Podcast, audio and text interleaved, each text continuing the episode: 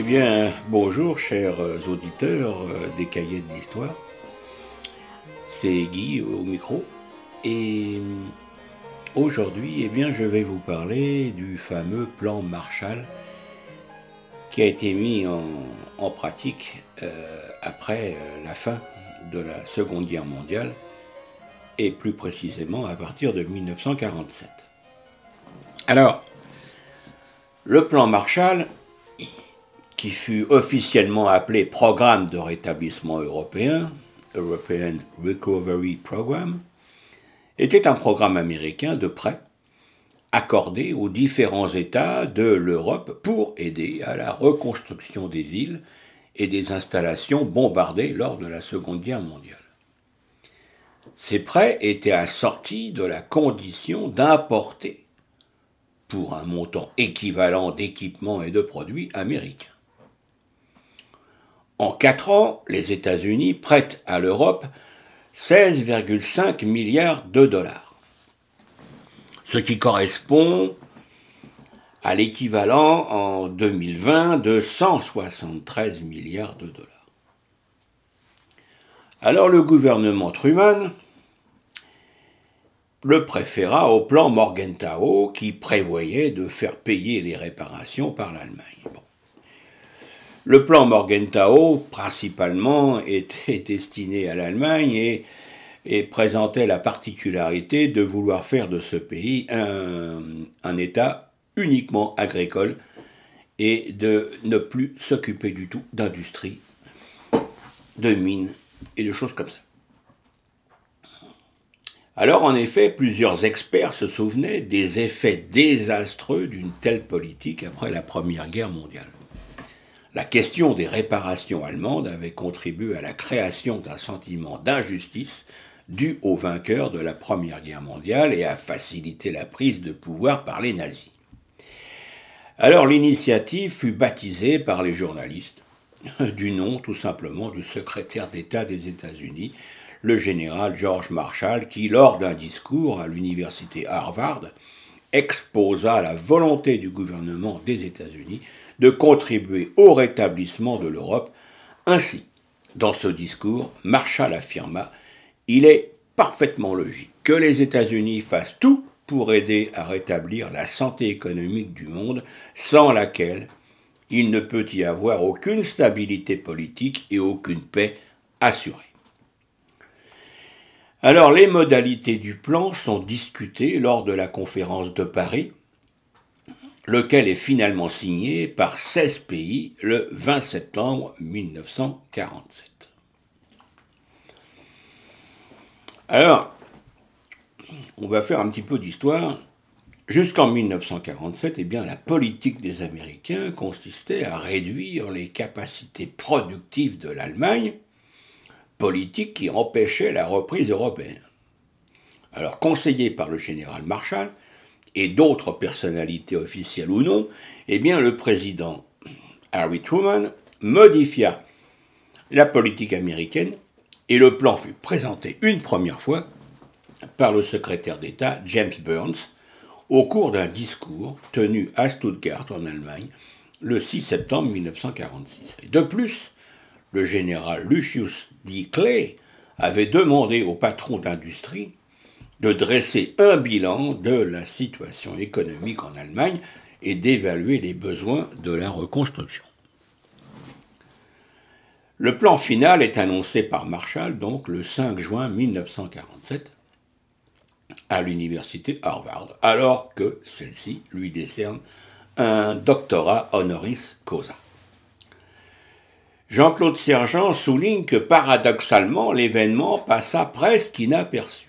Seul Trois correspondants de presse britanniques en rendirent compte, et c'est par hasard, en écoutant la BBC le lendemain, que Bevin eut connaissance de cette proposition historique qui paraissait dénuée de toute arrière-pensée idéologique. Bon, Bevin étant le ministre des Affaires étrangères britannique. Au Congrès, l'aile républicaine qui prône une politique isolationniste critique un plan qui décide de dépenses massives à l'étranger, Mais cette opposition s'efface après le basculement de la Tchécoslovaquie dans l'ère d'influence soviétique à la suite des événements du coup de Prague. Truman signe le plan Marshall le 3 avril 1948. Sur le plan économique, Charles Kindleberger en fut un architecte clé. Les États-Unis demandent aux États européens de s'accorder entre eux au sein de l'OECE e pour établir un plan de reconstruction. L'administration de coopération économique est chargée d'examiner les projets de reconstruction en vue d'accorder l'aide. Et du côté soviétique, eh bien, le Comecon, ou CAEM, est créé. Entre 1947 et 1951, les États-Unis consacrent plus de 16 milliards de dollars de l'époque au rétablissement de 23 pays européens en réponse à l'Organisation européenne de coopération économique. Aujourd'hui, ce qu'on appelle l'OCDE. Le montant total de l'aide correspondrait à environ 150 milliards de dollars en 2012, soit environ 4% du produit national brut pendant 5 ans. Les Américains ont ainsi contribué à la coopération européenne qui inscrit le plan Marshall en partie dans la politique d'endiguement voulue par le président Truman, prélude à la construction européenne. Alors la reconstruction européenne, relativement rapide, fut largement stimulée par l'aide américaine, tandis que l'économie américaine évita ainsi la récession à cause d'une surproduction massive qu'aurait pu entraîner la cessation des hostilités. Alors il faut savoir que de l'autre côté, eh bien, le plan Marshall est rejeté par l'Union soviétique et tous les pays satellites du bloc de l'Est. En effet, Staline craignait que le plan Marshall ne serve à conquérir le glacis de sécurité de l'URSS. Alors, euh, l'Union soviétique exerce en conséquence des pressions contre les pays qu'elle occupe et qui avaient montré leur intérêt. L'insistance des États-Unis concernant la libéralisation économique des pays bénéficiant du plan a certainement joué un rôle aussi, le libre marché étant incompatible avec une économie dirigée. Comme le précise la doctrine euh, chaque État était amené à choisir son camp. L'année 1947 est par cet aspect considérée comme le début de la guerre froide. En 1949 commence le Comecon liant les pays de l'Europe de l'Est. Alors une première aide financière parvint en Grèce et en Turquie en janvier 1947 et 16 pays ont accepté l'aide financière, plus l'Allemagne de l'Ouest à partir de 1949. Alors entre 1948 et 1951, eh bien, le produit national brut de l'Europe de l'Est a fait un bond de 32%. La production agricole a augmenté de 11% et la production industrielle d'environ 40%. Les milliards débloqués ne sont pas un don mais un prêt accordé par euh, des banques américaines avec une garantie des États-Unis. Le mécanisme retenu consistait à fournir un crédit à un État européen. Ce crédit devait servir à payer des biens et services provenant des États-Unis. L'État européen bénéficiaire encaissait, en monnaie locale, le produit des ventes de ses importations sur son marché national ainsi que les droits de douane afférents. Parallèlement, cet État devait octroyer à des agents économiques nationaux, que ce soit des entreprises ou des administrations, eh bien, des crédits destinés à des investissements d'un montant deux fois supérieur au crédit qu'il avait lui-même reçu. C'est ce qu'on appelle le système de la contre-valeur. L'État européen bénéficiaire devait en outre faire la preuve qu'il autofinançait sa part. sans recourir à la création monétaire. Donc, au moyen de l'impôt ou en recourant à des banques. Alors par ce montage, eh bien, les États-Unis encourageaient un effort significatif d'équipement et d'épargne en Europe. Les principales importations concernent les produits industriels, machines agricoles, outillage, charbon, devant les produits agricoles, blé, maïs, tabac. Contrepartie prévisible, la plus grande facilité à se fournir en produits importés rendit de ce fait plus difficile le développement de productions nationales concurrentes et handicapa le développement de quelques entreprises, comme par exemple euh, des sociétés pour des motos, pour des scooters, des choses comme ça. Toutefois, à l'inverse, Ford abandonna en France, par exemple, ses activités de construction automobile, dont la célèbre vedette. La vedette était le nom d'une voiture euh, dans les années 50. Alors, on trouve plusieurs types de motivations. L'Europe est à reconstruire. Bon, ces infrastructures ont beaucoup souffert, c'est peu dire. L'appareil productif a été partiellement détruit ou surexploité et mal entretenu pendant les hostilités. On meurt de froid et on ne mange pas à sa faim en Allemagne. Les barrières économiques et les restrictions de commerce avec ce pays forcent ses partenaires commerciaux habituels à détruire des surplus agricoles. Il faut donc rétablir des circuits normaux et éviter que l'investissement ne soit sacrifié à l'urgence d'alimenter les populations. Il s'agit aussi de trouver des débouchés pour les produits américains. Les États-Unis ont connu pendant la guerre une forte croissance liée à l'industrie de guerre, et la question à l'étude depuis 1941 à Washington est de savoir comment maintenir le plein emploi après la guerre. La solution mise en place sera, via le plan Marshall, de trouver des débouchés à l'étranger financés par des prêts remboursables en dollars. Donc ces prêts sont émis via la Banque mondiale et contrôlés via le FMI. La particularité de ces deux institutions est que les États-Unis sont seuls à y avoir un droit de veto, ce qui leur permet de dicter leurs conditions et en particulier d'obliger les pays européens ruinés à accepter que des conditions soient liées auprès du euh, Fonds monétaire international. Alors l'une des conditions de l'époque était que les dettes contractées euh, par le pays recevant cette aide ne soient plus émises dans la monnaie du pays, mais en or ou son équivalent en dollars, dont le prix était à l'époque de 34 dollars l'once d'or. Alors ces prêts en dollars sont la garantie pour les États-Unis de ne pas avoir de perte de valeur si les pays emprunteurs dévaluent.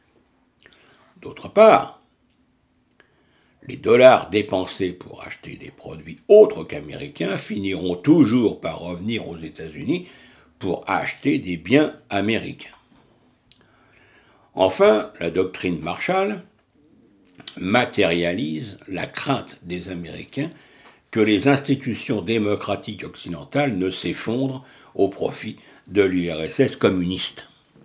Alors par l'aide financière, eh les États-Unis cherchent à prévenir l'accession au pouvoir des partis communistes en Europe de l'Ouest.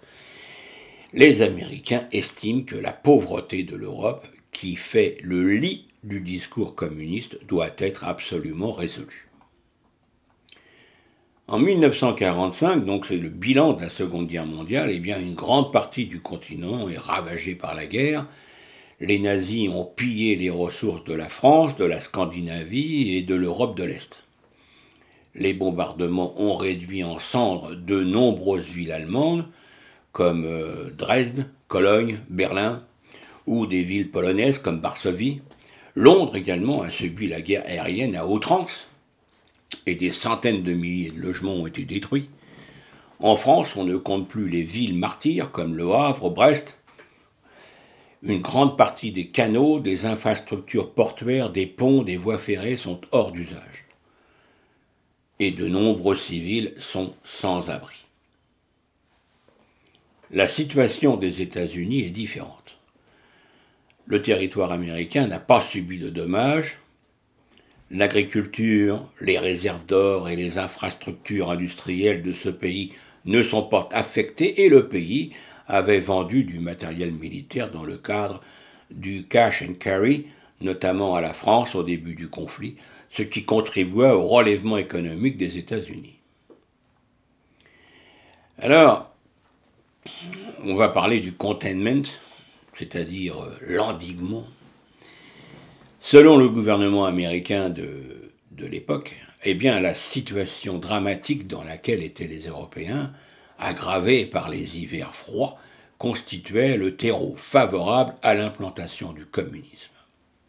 Les partis communistes italiens et français, notamment, qui étaient les plus importants en Europe de l'Ouest, remportaient en effet des succès électoraux. La doctrine du président Truman est fondée sur l'endiguement du communisme déjà fortement implanté par la force des armées soviétiques en Europe orientale.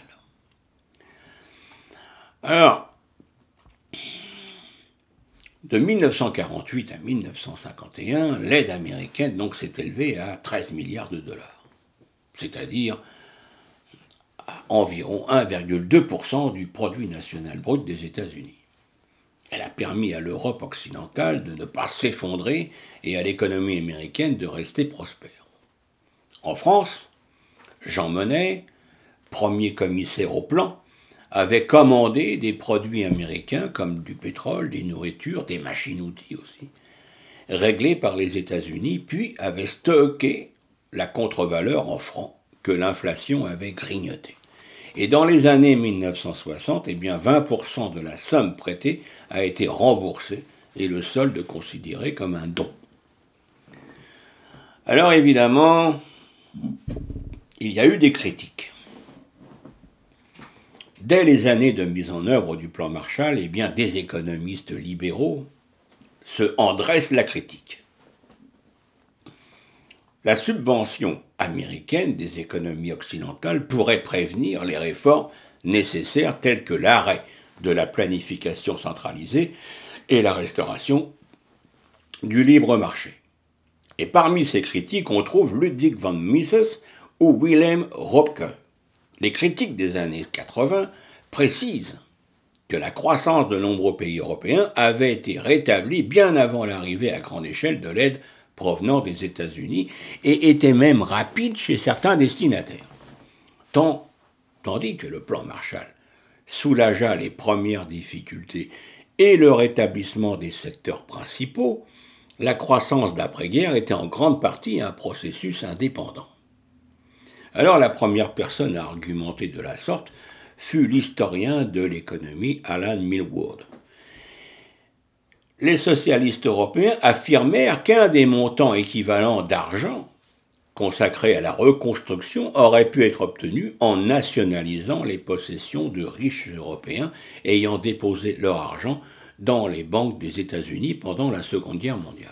Enfin, les analyses les plus critiques considèrent que le plan Marshall était en réalité un plan de mise sous tutelle économique et culturelle des pays libérés par la mer américaine. Ainsi, le plan Marshall imposait l'obligation de projeter chaque année dans les salles de cinéma au moins 30% de films produits à Hollywood. Par ailleurs, les banques centrales européennes auraient pu imprimer des billets dans leur propre devise et les prêter à leur gouvernement. Alors, euh,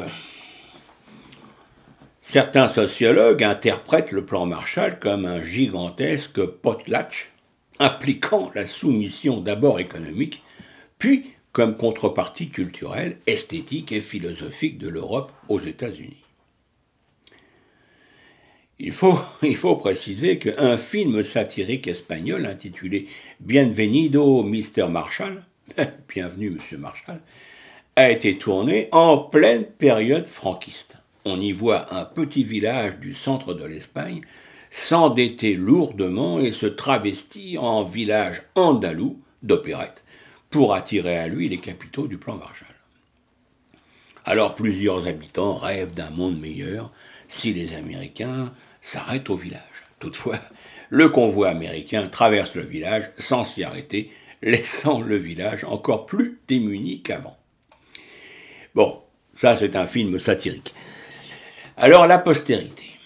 Eh bien, le plan Marshall, dont le lancement a été contemporain de l'Organisation internationale de normalisation, ISO, en 1945, a fortement encouragé la standardisation industrielle et la diffusion d'un modèle homogène de développement industriel et commercial. Al Gore, juste avant d'accéder à la vice-présidence des États-Unis, souvenez-vous-en, en 1992, a écrit un livre intitulé Sauver la planète Terre, l'esprit humain et l'écologie, dans lequel il reprend l'expression plan Marshall dans une proposition élaborée afin de lutter contre les problèmes écologiques de la fin du XXe siècle et du début du XXIe. En 2005, la région Wallonne, en Belgique, a nommé son plan de redressement économique Action prioritaire pour l'avenir de la Wallonie, mais il est plus connu sous le nom de Plan Marshall de la Wallonie. À la différence du plan de l'après-guerre, qui consistait à injecter de l'argent extérieur, eh bien le plan wallon traduit la volonté d'impulser de l'intérieur un rebond rapide par l'exécution de mesures fortes. Alors cette action pourrait avoir valeur d'exemple. En effet, le mécanisme du plan Marshall original visait à faire converger les intérêts et les modes de développement de deux ensembles dont les échanges étaient structurellement déséquilibrés, en créant une sorte d'écluse pour éviter une concurrence destructrice et créer un cercle vertueux. Or, la question se pose de manière analogue dans les rapports entre les pays émergents et les pays industriels. Alors voilà ce que nous pouvions dire sur le plan Marshall, qui a été, il faut quand même le préciser, une très grande réussite. Une réussite qui a permis euh, à l'Union européenne de rebondir après les destructions de la Seconde Guerre mondiale et de redevenir euh, un État florissant qu'on a appelé par exemple en France les Trente Glorieuses, c'est-à-dire euh, les périodes des, euh, des, années 45 aux années 70. Voilà. Ensuite, eh bien, c'est une autre histoire qu'on racontera plus tard. Eh bien, chers auditeurs des cahiers de l'histoire, j'espère que vous aurez apprécié cette, cette histoire du plan Marshall, que vous pouvez d'ailleurs euh, compléter par la lecture de certains ouvrages. il y en a énormément, et aussi sur Internet, le plan Marshall, sur Wikipédia par exemple ou alors euh, Histoire pour tous. Euh, enfin, vous avez un nombre important de sites internet qui peuvent vous donner des informations complémentaires. Eh bien sur ce, chers auditeurs, moi je vous laisse. Je vous dis à la semaine prochaine pour une autre session consacrée bien sûr à toute autre chose. Merci de votre écoute et à bientôt. Au revoir.